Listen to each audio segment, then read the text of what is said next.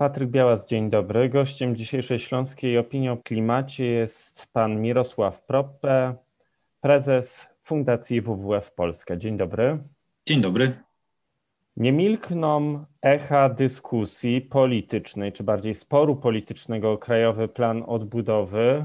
Ja tylko przypomnę, że kilka dni temu e, Krajowy Plan Odbudowy polski rząd wysłał do Komisji Europejskiej i również przed kilkoma dniami polski Sejm przyjął ustawę, projekt ustawy w tym zakresie. Natomiast nie o kwestiach politycznych chciałem rozmawiać, tylko w jednym z Waszych stanowisk napotkałem takie zdanie, że w Polsce brakuje dyskusji o strategicznej roli procesu odbudowy. Dlaczego?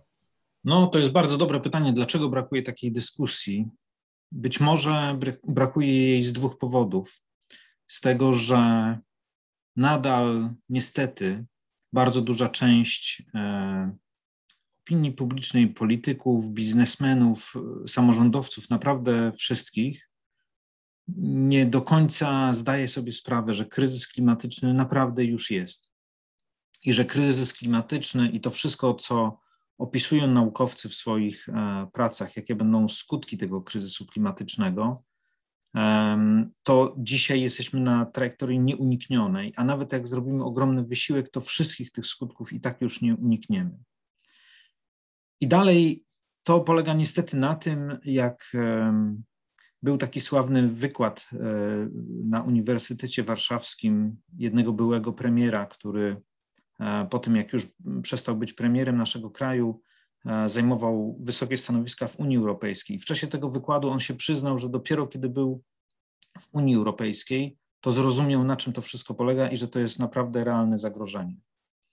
Więc wydaje mi się, że taka bieżąca polityka bez jakiegoś celu, tak jak jakimś celem było kiedyś wejście do Unii Europejskiej i to poprzez wszystkie ekipy, bo nadrzędnym celem i te starania e, były ponad wszystko, no to potem takiego celu nam zabrakło. I brak takiej długoterminowej refleksji, w jaki sposób mamy się rozwijać i w jaki sposób mamy e, e, zapewnić bezpieczny byt naszym dzieciom, naszym wnukom. Drugie to jest chyba to, o czym wielu już socjologów pisało, to znaczy bardzo niski poziom kapitału społecznego i zaufania. To jest to, że kiedy e, popatrzmy, w jaki sposób były tworzone e, e, terytorialne plany e, sprawiedliwej transformacji. Najpierw to ministerstwo postanowiło, że wyznaczy jeden instytut państwowy, który zaczął przyjeżdżać do Was i do innych i mówić: Zrobimy to, zrobimy to, zrobimy to z jednej strony z jednej strony takie oczekiwanie, że ktoś z Warszawy przyjedzie i przywiezie i powie i wszystko będzie zrobione. Z drugiej strony ta Warszawa, która mówi, nie no ja to wszystko rozumiem, to ja to ogarnę. E, nam zajęło kilka ładnych tygodni, jak nie miesięcy, przekonanie Ministerstwa Klimatu, że tylko partycypacja i rozmowa, dlatego że E, ramy ogólne może i słusznie i wyznacza rząd, bo widzi cały kraj, ale szczegółowe rozwiązania muszą przygotowywać mieszkańcy i przedsiębiorcy z regionu i samorządowcy, bo oni wiedzą dokładnie, co jest możliwe, jakie są możliwości, jakie są kompetencje i jak to rozwiązać.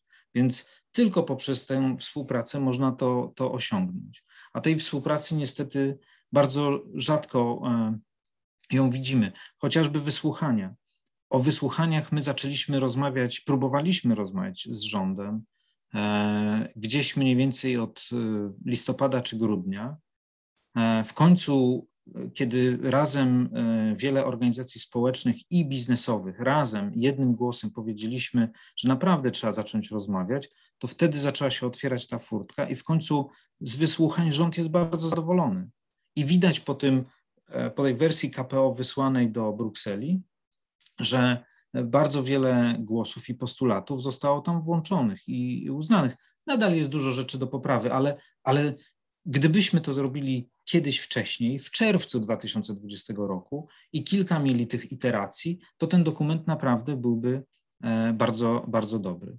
No i trzecia rzecz, to jest rzecz taka, że mnie się wydaje, że niestety też wiele osób nie rozumie, że e, w innych krajach w Unii Europejskiej, w Stanach Zjednoczonych, ale również w Japonii, w Korei, w Chinach również, wszyscy zauważyli, czy politycy, liderzy zauważyli, że ponieważ zachodzą zmiana, zachodzi zmiana klimatu i wszystkie te skutki i trzeba podjąć jakieś działania, to zaczęli na nowo definiować, na czym polega konkurencyjność. I Zielony Ład i szczyt Bidena klimatyczny nie są o abstrakcyjnej ideologii, tylko są o, o naprawdę nowym zdefiniowaniu konkurencyjności. Konkurencyjność będzie polegała na tym, że na rynku będą promowane czy wpuszczane wręcz tylko te produkty i usługi, które są produkowane, przygotowywane, wytwarzane przy minimalnym obciążeniu środowiska, a zanim ono będzie minimalne, to te firmy będą musiały pokazać, jaką mają ścieżkę dojścia do obniżenia emisji. Rząd od 15 lat, żaden rząd w Polsce nie powiedział uczciwie przedsiębiorcom, to jest to, co trzeba zrobić. Na to musimy się szykować i na to będziemy używać różnych środków inwestycyjnych, polskich, europejskich, po to, żebyście się przygotowali. Nie ma w całej dyskusji informacji o tym, że drodzy rolnicy, żeby wasze produkty były nadal mogły być sprzedawane na rynku unijnym, czy w ogóle eksportowane, to musicie właśnie policzyć ślad e, węglowy, czyli emisji produkcji i przyjąć plan redukcji. Oczywiście, że to się wiąże i z edukacją, i z inwestycjami, i dlatego tutaj w KPO jest dla Was cały duży komponent. Nikt tego nie powiedział. A e, polski przemysł spożywczy jest jednym z ważniejszych eksporterów. Nikt nie powiedział o branży transportowej, która jest najsilniejsza. Polscy transportowcy są najsilniejsi w całej Unii Europejskiej, są największą grupą. Nikt nie powiedział, super, że jesteście, tylko wszystkie te przewozy po Europie musicie zacząć myśleć, może trzeba zrobić wspólnie jakąś działalność, ale musicie zacząć myśleć, co zrobić, żeby o, o, obniżyć emisję. Dlaczego? Dlatego, że jeśli Francuzi, Niemcy, USA wprowadzą te przepisy i będą wymagać tego od swoich firm, no to nie będą wpuszczać nikogo, kto produkuje z większą emisją. Słyszą już o tym dzisiaj ci producenci, ci usługodawcy, którzy pracują dla zachodnich kontrahentów i oni słyszą, tak, musicie przygotować plany redukcji i zaczynają postępować, ale to nie, tego nie słyszą wszyscy. Tego, to jest odpowiedzialność rządu, liderów, którzy powinni powiedzieć uczciwie, to jest nowa definicja konkurencyjności. Więc myślę, że te trzy, te trzy elementy są, są przyczyną tego, że tego dialogu, dialogu nie ma. Nie rozumiemy, nie widzimy nowej definicji i nie potrafimy ze sobą e, rozmawiać z powodu tego niskiego kapitału społecznego. No właśnie, y, troszeczkę zaczęliśmy już o tym mówić, ale chciałem zapytać, jak Twoim zdaniem, jak e, zdaniem WWF e, Polska powinna wyglądać ta odbudowa Polski? Bo niektórzy porównują ten e, fundusz odbudowy, mam na myśli ten europejski instrument, troszeczkę do takiego planu Marszala dla Europy. No i jak wykorzystać te szanse, bo bez wątpienia jest to gigantyczna szansa dla Polski i dla polskich przedsiębiorców i dla Polaków. Tak, to, to, to rzeczywiście można porównać ten plan, ten fundusz europejski do planu Marszala, czyli planu i funduszu odbudowy Europy po II wojnie e, światowej. Wtedy stawiano na e, odbudowę również takiego spokoju społecznego i bezpieczeństwa, czyli właśnie stawiano na to, żeby e, wtedy elektryfikacja była takim jednym ze sposobów, powszechna edukacja i mieszkalnictwo i odbudowa gospodarki. Te trzy, te trzy czy cztery takie filary, które właśnie miały dać społeczeństwom spokój, żeby mogły bezpiecznie pracować i się rozwijać. E, w tej chwili ten fundusz, no właśnie, powinien być wykorzystany jako e, właśnie budowanie tej nowej przewagi konkurencyjnej, tego, w jaki sposób będziemy dalej rozwijać się w Unii Europejskiej i, i na świecie. Jeśli przyjęliśmy jako, bo jako Polska, jako członek Unii Europejskiej, zgodziliśmy się na neutralność, e, chociaż może wprost tego nie wypowiedzieliśmy, ale zgodziliśmy się na neutralność Unii Europejskiej i zgodziliśmy się na redukcję, cel redukcyjny 55% do 2030 e, roku. Więc Jeśli mamy te dwa cele, ten jeden za 10 lat, to jest bardzo krótko, ten drugi za 30, trochę dłużej, no to naprawdę wymaga to inwestycji. No bo musimy poprawić e, budynki, żeby nie zużywały aż tak dużo energii, obniżyć w ogóle energochłonność naszej gospodarki.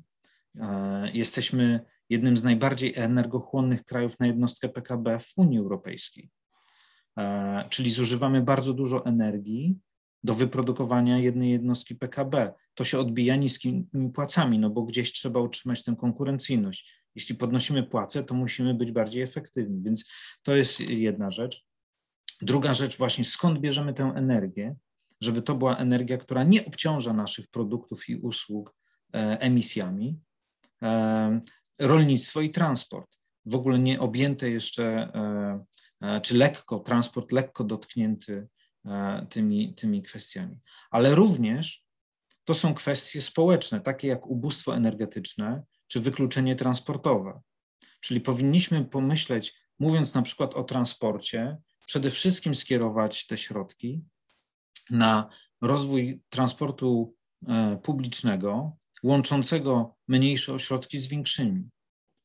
Dzisiaj KPO przede wszystkim w tym, w tym nurcie transportowym e, planuje w, w, w części kolejowej, planuje wydać pieniądze na nowe składy dla Intercity, dla spółki, która zarabia, więc w sumie, jeśli już, to powinna brać pożyczkę, którą bardzo nisko oprocentowaną pożyczkę, którą spłaci, a nie grant a samorządy powinny dostać granty na to, żeby zorganizować właśnie dojazd taki, że na przykład w 30 minut każdy mieszkaniec Polski dojeżdża do miejscowości gminnej, gdzie ma szkołę podstawową i urząd.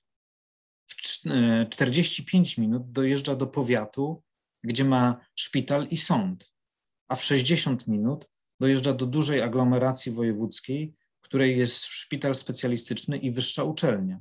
Postawmy to jako cel, bo to jest cel rozwojowy i że ten transport musi być zeroemisyjny, czyli przede wszystkim szynowy. I to e, rozwijajmy. Jeśli mówimy o ubóstwie energetycznym, tak naprawdę o ubóstwie energetycznym powiedziane jest dzisiaj w KPO, że trzeba będzie zreformować system dodatków energetycznych. System dodatków energetycznych nie rozwiązuje problemu.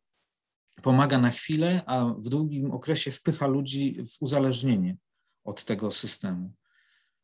E, likwidacja ubóstwa energetycznego polega na tym, że jeśli mieszkańcy tworzą tak zwaną współdzielnię energetyczną, jeśli będą tworzyć właśnie taką spółdzielnię, albo nawet niech dystrybutor energii dzisiejszy pomoże im w tym tworzeniu, bo nie chodzi o to, żeby komuś odbierać rynek. Jak jest dobry dystrybutor i ma pomysł, to niech on to zorganizuje.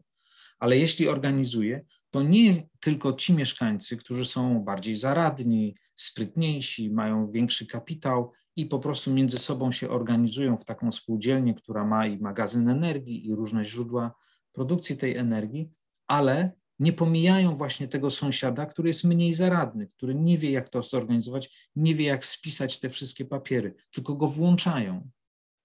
A co więcej, jak pokazały doświadczenia e, programu Czyste Powietrze, i ten problem w ogóle nie jest zaadresowany w KPO, 20% domów indywidualnych w Polsce ma nieuregulowany stan prawny, bo to nadal jest dom na, zapisany na dziadka czy na babcię, którzy już nie żyją, i w związku z tym nie może się ktoś, kto dzisiaj mieszka w tym domu, wykazać aktem własności. A to oznacza, że nie może podpisać umowy z NFOŚiem albo z jakąkolwiek inną instytucją, z bankiem, na wymianę e, źródeł ciepła czy na termomodernizację. Więc tu znowu potrzebne jest systemowe rozwiązanie, gdzie samorząd wtedy przychodzi i samorząd na przykład ze z tych środków publicznych, państwowych, z KPO inwestuje, jest właścicielem tej instalacji, ale w ten sposób rozwiązujemy ten, ten ogromny, ogromny problem.